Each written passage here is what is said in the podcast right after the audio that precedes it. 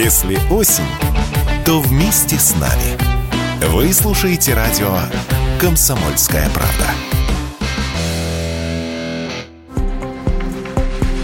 Сразу несколько реформ в системе школьного образования могут быть приняты до конца этого года. Минпросвещение уже внес законопроекты в Госдуму. Так планируется дополнительно обеспечить русскому языку статус государственного, а также передать школы на региональный уровень для централизации управленческих механизмов и повышения эффективности управления системой образования, пояснил министр просвещения Сергей Кравцов. Чиновник также пообещал, что в каждой российской школе к 2024 году откроется свой театр. Ну а самая животрепещущая мера – это введение введение единой для всей страны школьной формы. Напомню, сегодня каждая школа выбирает для своих учеников форму одежды самостоятельно, но, возможно, уже скоро будет введен общий для всей страны образец, как в советское время. Основатель Национального родительского комитета, многодетная мать Ирина Волынец, эту меру поддерживает. Однако надо дать родителям время, чтобы успеть подготовиться, сказала она в интервью Радио КП.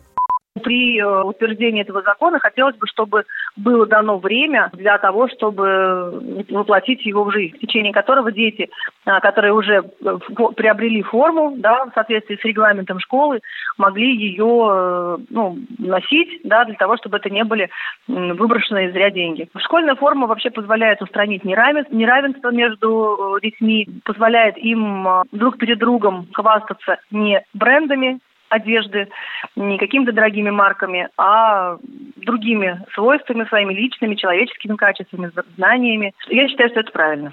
А вот учитель высшей категории и эксперт профсоюза «Учитель» Леонид Перлов считает, что не уравнять детей, не сэкономить на одежде школьная форма не в силах. Подтверждение тому его 40-летний педагогический опыт, сказал Перлов радио КП. Я категорически противник этой меры и был всегда категорически противник этой меры. Никаких плюсов в учебный процесс, на мой взгляд, это не добавляет.